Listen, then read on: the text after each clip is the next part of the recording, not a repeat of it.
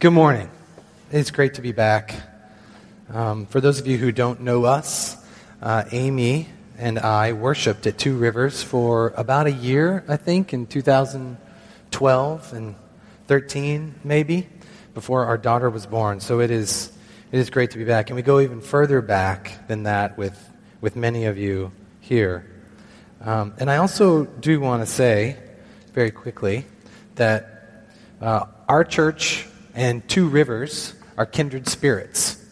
Um, we know something about your transition. Uh, our church downtown, the Cathedral Church of St. Luke and St. Paul on Coming Street, is an Anglican church.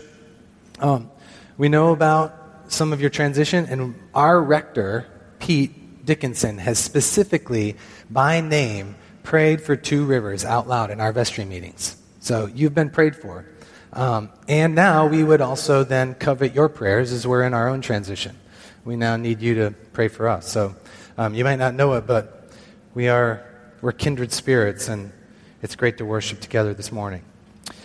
So as we read, we are this morning in uh, Revelation 11. We're going to be in Revelation 11 this week and Revelation 12 next week. So you have some homework this week. You need to meditate on Revelation 12 uh, after we work through chapter 11 this morning. And before I really get into the chapter, we need to probably get on the same page about our approach to Revelation. Right? Before, many people have many different ways of interpreting the book. So let me just go through my approach so that you're not um, thrown for a loop as we go through it. My approach, and this is probably not new to many of you, this is probably not anything crazy, but my approach is not literal and it's not chronological. The book of Revelation is not literal and it's not chronological. Um, so, and that's probably not anything new. Literalist, literalism in the book is not all that popular anymore um, in most Christian circles. Anyway. Uh, secondly, Revelation is an Old Testament book in order to understand what we're going to read this morning, you have to know the ministries of Moses and Elijah. You have to know the prophecies of Zechariah and Ezekiel. You have to know the book of Daniel. All that John is doing throughout his version of the apocalypse that he's been given from God is he is repackaging all of the Old Testament promises of the Messiah, and he is expanding them and he is making them fuller and bigger and imminent. That's all they are. It's the Old Testament repackaged and updated that he has given us. So, one, it's not literal, it's not chronological. Two, it is completely rooted in the Old Testament. And then three, just so that we're on the same page, my reading of Revelation has become like watching a movie with my daughter, Marilee. Uh, I don't know if you've seen many kids' movies recently, um, especially the old ones. Anyone watched any of the old Disney movies? They are terrifying. I watched Pinocchio this week, and it was it, it freaked me out. And at some points, a lot of times, we have to turn off those old movies because the villains in the old Disney movies are really villainous. And I can't remember what movie it was. Um, it doesn't really matter. What happened was just so cute that I don't even remember the movie. I just love what had happened. We were watching a movie together. Marilee was all excited. Kids' movies are great because they're animated, and she's like, Oh, this is for me. It's a movie for me. Let's watch it together, Dad. And everything's great. And then the villain comes into the picture, and then it's a little bit disturbing. Dark and terrifying. And in one particular movie, she didn't say a thing. She just kind of sighed and she rolled off my lap onto the couch and she burrowed behind me and moved me and she lifted up my arm and then she watched the movie for about 10 minutes behind me under my arm. And I can't remember what it was. It was so cute. That's all I remember. I've even tried to remanufacture that moment. Um, it never works. Um, but it was adorable. And I was so grateful that she felt safe behind me, that she could watch the movie right there while the villain was, was doing his thing. That's how I've been reading Revelation lately. Not because I'm afraid of the villain like she was. I'm back there hiding out because and I don't like to admit this, but because I love the villain. Or maybe I should say, if I'm going to be more accurate, I love what the villain loves. And so do you. I love the things that the villain loves, and I go after the things that the villain goes after more than I want to admit. I'm hiding back there behind Jesus from God the Father. I'm not hiding from Satan. Satan, Revelation will make a terrible movie. Satan's defeated before it even begins. It's anticlimactic, and there's no power that can stand up to God the Father, Son, or Holy Spirit. I'm back there, freaked out by my alignment with the enemy more often than I want to admit, and that'll become clearer as we get through this chapter. Now, as we read, the chapter begins with an, in, uh, an instruction to John to measure the church. Uh, the reading this morning was temple. That temple is literally the church. He's told to measure most of it and take a census of the people that worship there, how big it is, how many people are worshiping there. Um, but what would be the necessity of measuring the temple for God. Why take a census? God already knows. John is to record its size and its layout and the people there because it's going to need to be preserved and rebuilt. It's being attacked, and you see that in the chapter. In, in verse 2, do not measure the court outside the temple. Leave that out, for it is given over to the nations, and they will trample the holy city for 42 months. It is being attacked and it will need to be restored and rebuilt. Uh, so John is told to leave out part of it. God's enemies would, if they could, go inside the temple and even attack the people in it and desecrate inside it. But they're held at bay uh, in some measure by God's sovereignty. So, but the persecution has actually reached inside the temple. Even though the outer court is being trampled, part of their persecution has moved into the temple, and we know this because of the Greek language that John uses. John puts a proximity to the altar inside the temple and the worshippers there as if to say the people that were sacrificed on the altar are the people of the church. There's a proximity there that connects them. This is repeated throughout John's apocalypse. You can read the opening of the fifth seal in chapter 6. Or next week, read chapter 12, verse 11. People are being martyred. The persecution is held in check for the most part, while the court outside is overrun, but some have been sacrificed on the altar inside the temple. But the good news is it's being measured, and it will be preserved, and it will be restored later. So even though the persecution is intense and incessant, and it does seem to reach into the temple, it's held in check. But even more importantly, it's temporary. The persecution that's going on outside the building will not go on and on forever. And we know that it's only temporary because it only lasts for 42 months. So, any math nerds in here? When I say 42 months, some of you automatically know how long that is. Mallory, go. Sorry, that was totally, that was awful to put you on spot. 42 months, three and a half years. Three and a half is not really the important number. The lengths of time, so remember, I'm not literal and I'm not chronological in my approach to Revelation. 42 months is not a literal amount of time. 42 months is a figurative number that is symbolically telling you that the persecution won't last forever. If it was going to last forever, it wouldn't be 42 months, it would be 84 months, which is seven years.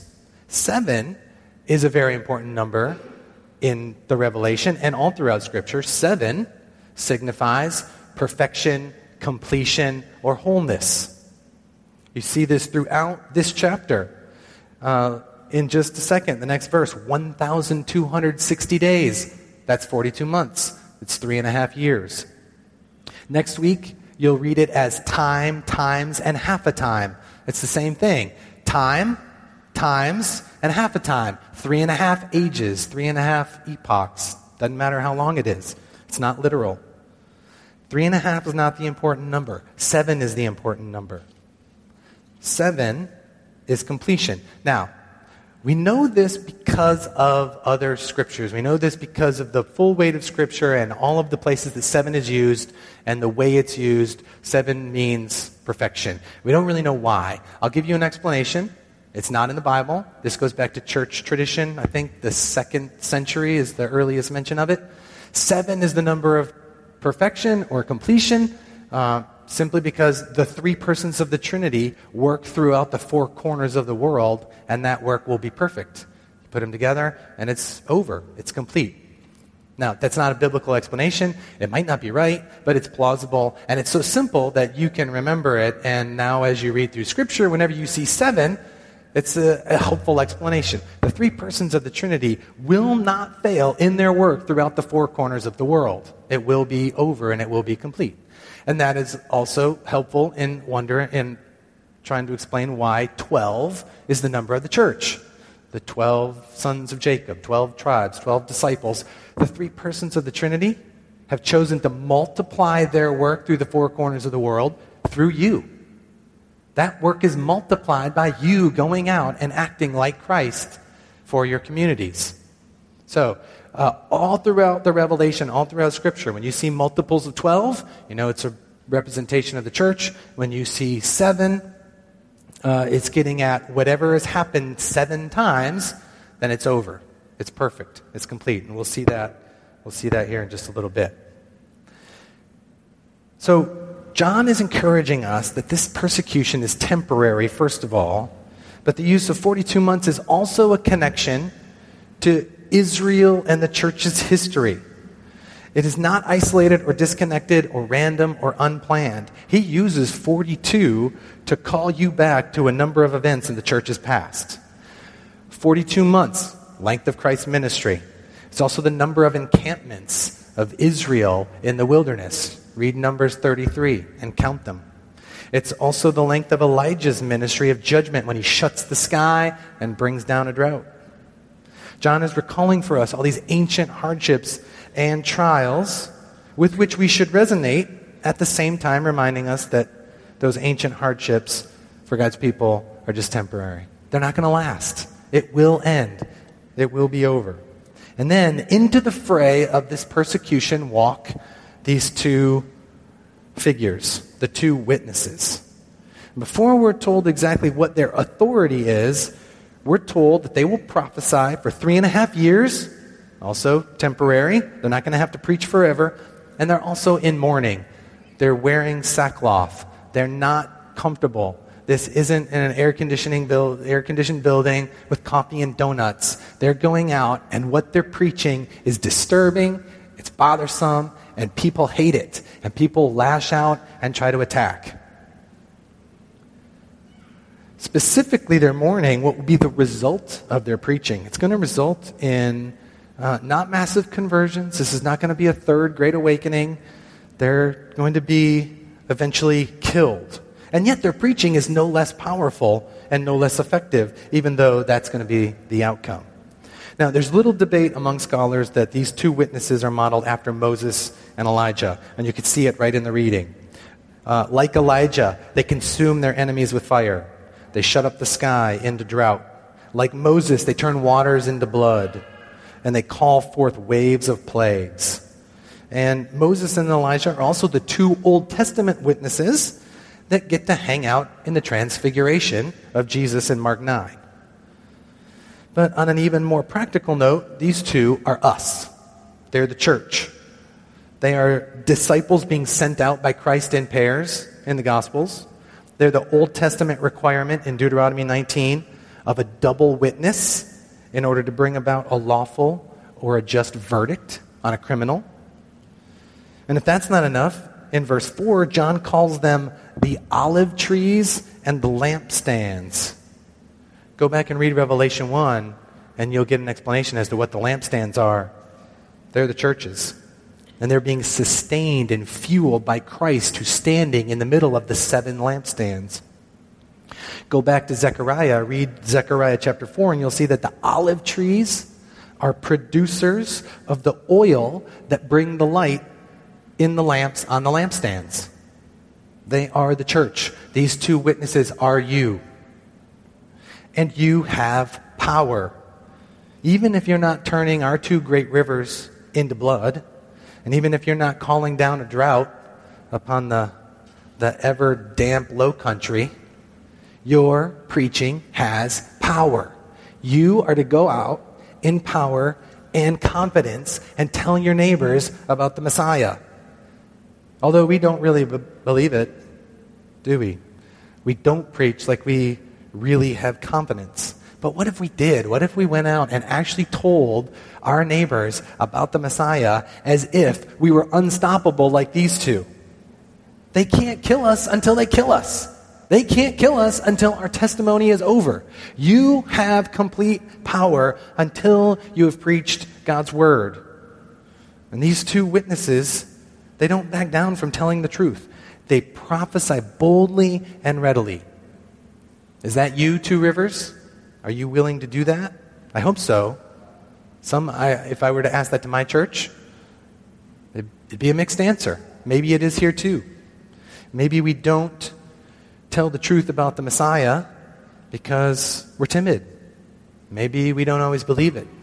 Maybe we are aligning ourselves with the villain more than the Messiah. We should be willing to go and shout about the Messiah if we read Revelation and really believe it. Read chapter 1, and you see a powerful warrior who cannot be moved standing in the middle of the churches. There is no way that you could be stopped if you're his representative. If they are the olive trees and the lampstands, act like you got the Holy Spirit. Everybody, does it work? Nice. If you are the olive trees and the lampstands, you have nothing to fear.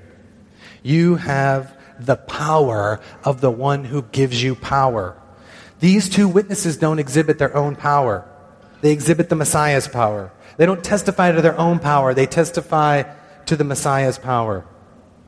You're always testifying to something, you're always preaching something. What is it? And I hope we ask ourselves, what am I preaching more often than not? What is the power that I'm preaching? And to what power would you turn and preach if you're being persecuted?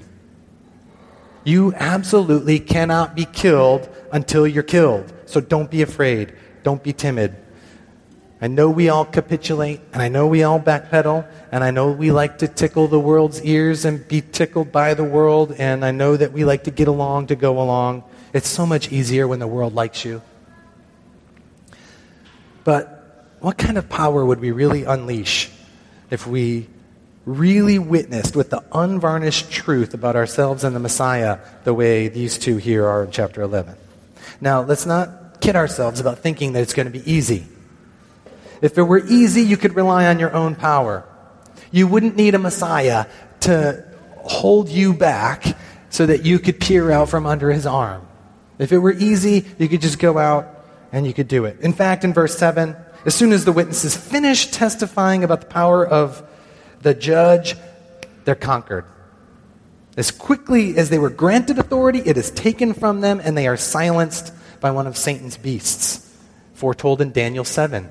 You want to read about this beast? Go back to Daniel 7. And they're not just killed, their unburied bodies are humiliated and reviled. Their deaths are celebrated. Their bodies are paraded through the streets. This is where I sometimes find myself on the wrong side, where I'm watching under the arms of the Messiah. I have felt like this about brothers and sisters in the American church especially when they shill for evil, selfish, stupid policies that are clearly an affront to the grace of Christ. We even heard some of them in the last few weeks cherry pick verses out of context to justify abhorrent policies that rip families apart. I found myself rejoicing over their humiliation, embarrassed that they're a part of the same institution that I am, that they're a part of this body. I heard Christians in the media defending being evil to people that God has specifically told you to go out and grab and bring into your home. That's unacceptable. But so is my longing for their downfall. So is my hatred of them. That's just as stupid. If the unmatched Messiah has the power to judge the unrighteous and face down the wrath of God the Father on behalf of the redeemed, while I hide back behind him, protected under his arm, who am I to revel over their humiliation or dance over their deaths? I am not allowed to hate the people that the Messiah has died for. And I do it too much. I can lament their choices. I can be a witness to the truth that the Messiah is the Lord of every tongue and every tribe and every people and every nation. I can remind leaders that the Messiah died for the world and not one country. But I cannot join in with what is being done to these witnesses, and I too often want to. Now, let's be clear and honest. We do have firepower in our preaching, in our prophesying, but that does not mean safety. It does not mean that you're going to be safe. It means that you have the truth about your sin and the power of the Messiah who lets you stand back there behind him as he takes the blows from God the Father on behalf of your sin. But that's where your safety ends. You are safe from God the Father's anger. But the Bible does not anywhere say that you're going to be safe. These witnesses are killed. They are killed ignominiously. The American church has somehow added safety into the Ten Commandments. They've kind of crowbarred it in there. As long as you're safe, turn the other cheek, but only once and only if the guy is smaller than you, right? That's not in there. You will not be safe, but you will be protected. You will not survive, but you will live forever. You will be killed, but you will resurrect. Now, these are not two specific people, they represent the church. So it would seem by this passage that there's a, a very brief period, a very brief moment in which the church is silenced, which the church is defeated. Some scholars actually think that it will be wiped out at this point, right before the end of the final judgment, with the seventh trumpet being blown. The argument that makes the most sense to me from the most recent and best Revelation scholars is that the church will be reduced to such a remnant through such severe persecution that their influence is basically universal silence. Even within the city of the Messiah in verse 8, you see that uh, the city has become so wicked that it's called Egypt and Sodom, two of the most decadent uh, entities in the Old Testament. Whichever the case, the enemies of God are so seemingly victorious that they hear no more prophecy, they experience no more true power for a time. And then we get verse 11. But after three and a half days, a breath of life from God entered them, and they stood up on their feet, and great fear fell upon those who saw them the party just got rolling and everything was just getting good. And these two get up and they get their lives back. I love to kind of picture this. You can imagine them getting up and looking around. They look at each other and then they just look at everybody who's standing there, jaws dropped, all the wine glasses hit the floor, everybody's freaking out. They're looking a little too long at that one guy who's wetting himself. They're really uncomfortable. And then they get a wonderful, glorious, simple, get up here. Come see me. Come home. After the church gets hit and gets hit hard to the point of being silenced, the church gets up and goes directly to the Father. And once it does, once the church is out of harm's way, once the two witnesses ascend to heaven, we get the end. We get verse 15. The seventh angel blows his trumpet. Seven means it's over, seven means it's complete. That's the end of the world. It's the second coming of Christ, if you will. Six trumpets were already blown. They were blown back in chapters 8 and 9. Chapters 10 and 11, we get this little interlude about the church and its distribution of God's word, its preaching, as, the, uh, as uh, both John deals with God's word and then the two witnesses deal with God's word here in chapter 11. And this happens repeatedly in John's version of the apocalypse. You get six waves of six waves of judgment being thrown down onto the earth, and then they take a little break. God takes the church, moves it out of the way, tells everybody to sit tight, stand here, be safe, watch this. And then the seventh wave of judgment, and it's over. And this happens a few different times. Chapter 6, here, chapter 19. Six waves of judgment, church is moved out of the way, and then the end. And in verse 15, that's what we're given. A beautiful picture of the consummation of history. The church has preached, the church has warned, the church has been persecuted and killed and raised to life and moved out of the way, and then the seventh angel blows his trumpet. He declares that the kingdom of the world has become once again what it was meant to be the kingdom of the Father, Son, and the Holy Spirit. 24 elders who also represent the church get down off their thrones, get on their face, and they worship. And then an earthquake splitting open the temple that was being trampled to reveal directly inside the Ark of the Covenant. And hopefully that sounds familiar right? Matthew 27, verse 51. You've got an earthquake ripping open the temple right at the death of Christ. And the, t- uh, the, the curtain that separates the inner sanctum from the rest of the temple is torn in two. So now you can look directly into the place where God the Father dwells with his people. And here you see the Ark of the Covenant where God directly sat on the mercy seat, dwelling with Israel. It's open. You have direct access to the Father. Come to me. Come out from under the Messiah's arm. You don't have to hide back there. In fact, you can't hide back there. Get out there and go be the witness. You have to go witness. You, ha- you have every need to prophesy. You don't have any need to hide. You have power. Your neighbors have every need of you prophesying. They need to hear about the Messiah.